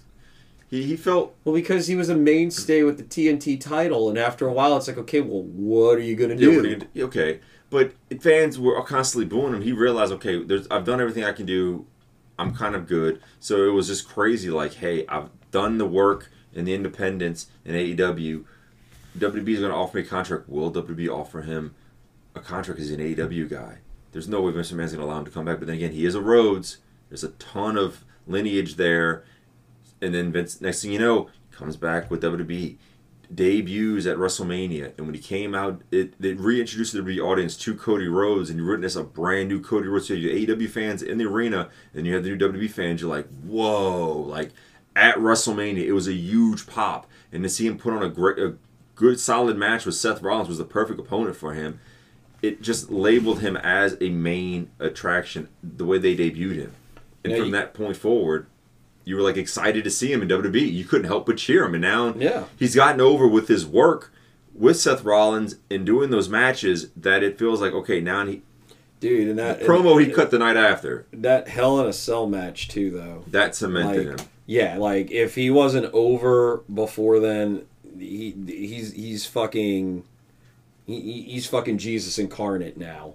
Dude, like as fucking- far as being over, like The dude, rocket's lit. It's soaring to the moon. He's it's You as know, high as it's gonna go. We always talk about like like matchups of what we what could what can be and what could be.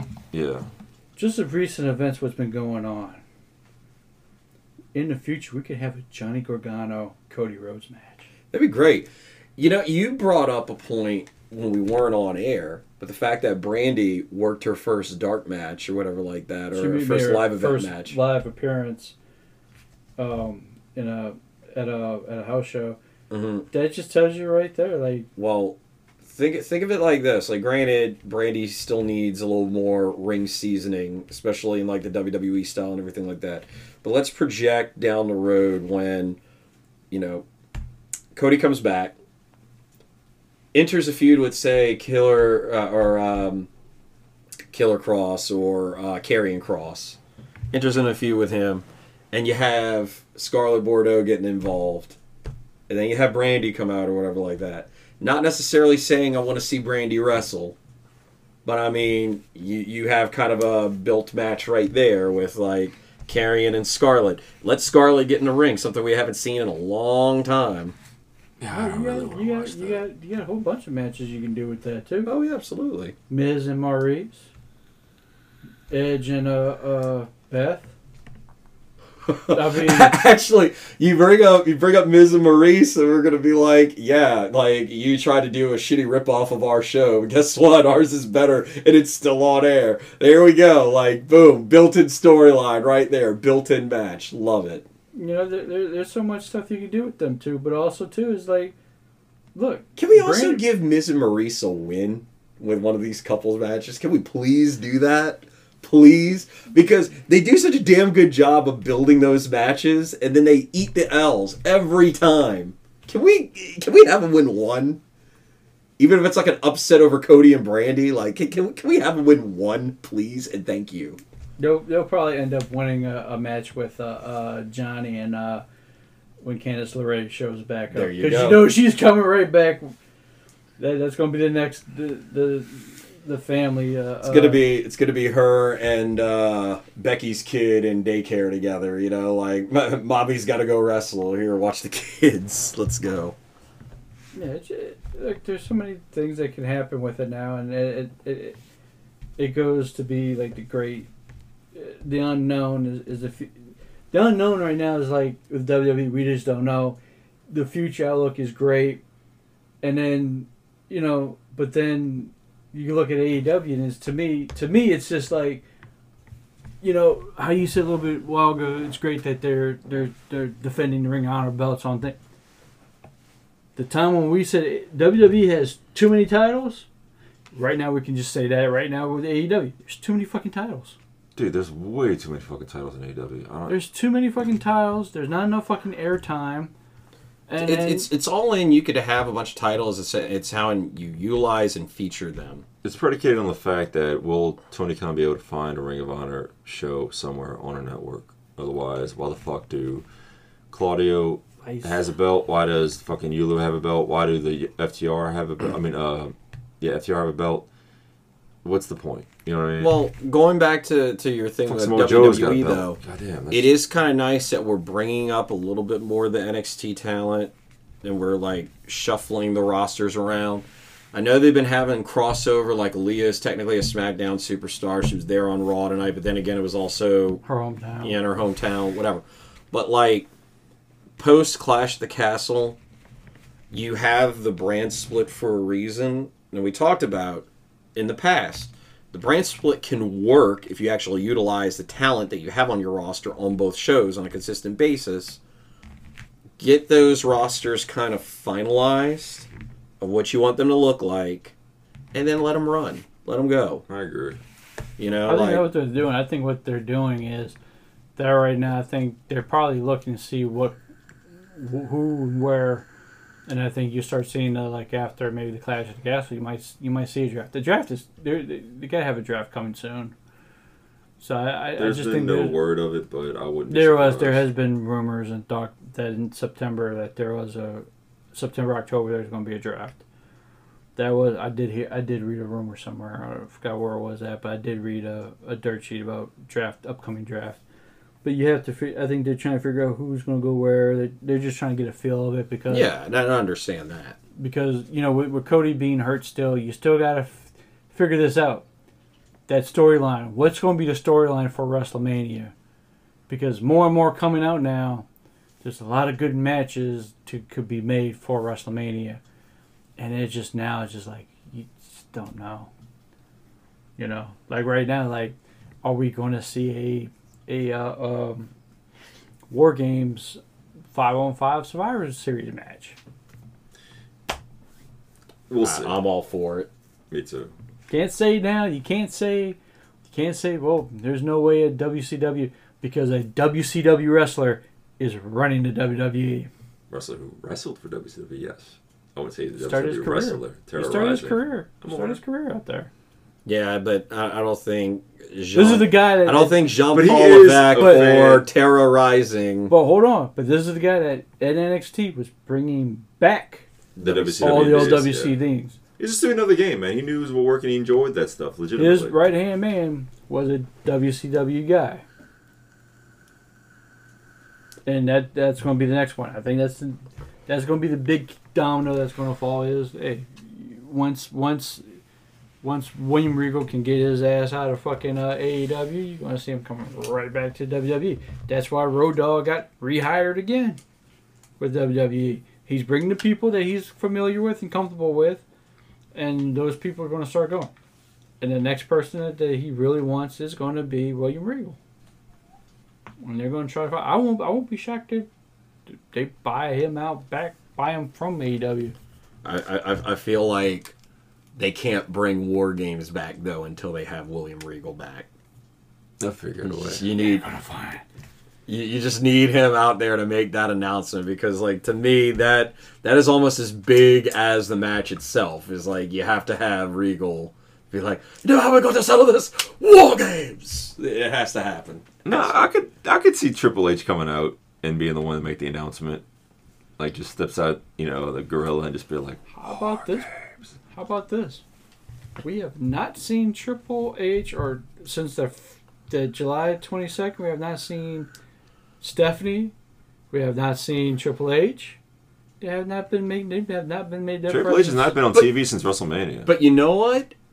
I like that. I. I do too. I like that. You don't need the fucking McMahon's fingerprints all over the actual broadcast. Like I don't need to see them. But that's but that's the whole thing I like about this whole with everything going on with Triple H. It's it's more everything's behind the scenes. They keep it real tight It's- and neat. It's more about the actual talent, and that's what I like. Not it's not a McMahon interjecting themselves in something to get it over, quote unquote. It's let the talent get themselves over. So I, I just think it. there's a lot of a lot of good ups and ups that can keep going on. Like I am so excited next week. I can't wait. The Dexter Lumis countdown has now started on my phone. Yeah, See but what we got we got to see where he took the Miz. I mean, we got to Is he in a dungeon somewhere? Like, is he is he interrogating? Is he torturing him? I, I gotta know. When, when you go back and watch it, I just watch, watch Dexter Lumis's eyes, and it's just like that's that's why I love him so much. I love them in NXT. 'Cause he's just like this motherfucker's crazy. His eyes were just like straight up wide open, bugging out and taking him like like this motherfucker about to rape him or something. Something about as bad about to happen. And the crowd reaction to it just like they just was loving it. Oh yeah, man. Like, dude, it, it, it it's it's working. It's getting over. And it- it- like, look, it, it, it's a great time to just be watching the product. Like, you know the the tweets out there saying that Triple H is the Triple H should win Executive of the Year just because how the the the the swerve of going from an abduction of attack on um, AJ Styles to abduction of the Miz, right there, Executive of the Year, Producer of the Year. oh, by the way, uh, we are talking about how like Kevin Dunn there is uh looks like he's not going anywhere anytime soon. Uh, there was a story that uh, Triple H did say that I'm not take doing this by myself. Why would I fire or get rid of someone that has been doing it for 20 fucking years yeah, when I have never done it? No, there's no way we're getting rid of Kevin Dunn anytime soon. Yeah, they are looking, but there's no way they they, they can't get rid you of can't do it outright. Yeah. that that done this forever. You know. Yeah, well, yeah, because it's like, who do you replace with? Who is the next in line? Do they have anybody like that in house already? Probably not. No, but I think everybody's gone or retired. That they, pro- I think the next the person I would probably put more faith in, I would, would be Joey Styles, but he's been been out of the wrestling game forever. I mean, everybody they had in in that area gone, pretty much. So, yeah, we can end it right now. Yeah, I'm tapped out, man. We're almost two hours. All right, I well, I don't want to go on a spill about how shitty AEW is, but no, you could. I could, but I'm not. You know, save it for another time. I'm gonna rampage on rampage on another time. All right, well, I guess that'll do it for this week's edition of the Ragin Marks Wrestling Podcast. Thank you, as always, for tuning in. It's been great, kind of rehashing what uh, is going on in the wrestling landscape, but uh, might actually have to do a theme for the next show, man. Yeah, we're gonna have to. Yeah, We'll we're, we're gonna have to. Maybe get back to the maybe get Oh, back to the uh, Ragin Rundown here We'll and think there, something, you know. yeah. But yeah, it, it, it, it really has been good just to riff and just to like talk about how great it is right now to be a wrestling fan. I know we've kind of said that a few times in the past, but like really, if WWE is firing on all cylinders and if AEW can can match that, I mean, it just means the best for everybody. Exactly. We all win. Wrestling fans win. That's the way you should look at it. But uh, we look forward gonna have a, doing this again soon. Thank you all for tuning in. we're gonna have like a three a three week layover. We'll see. We'll talk about it there. Yeah. We'll see. Yeah, we'll figure it out. We always do. This is Ravishing Randy signing off. TNK signing off. Rampage out. See you next time.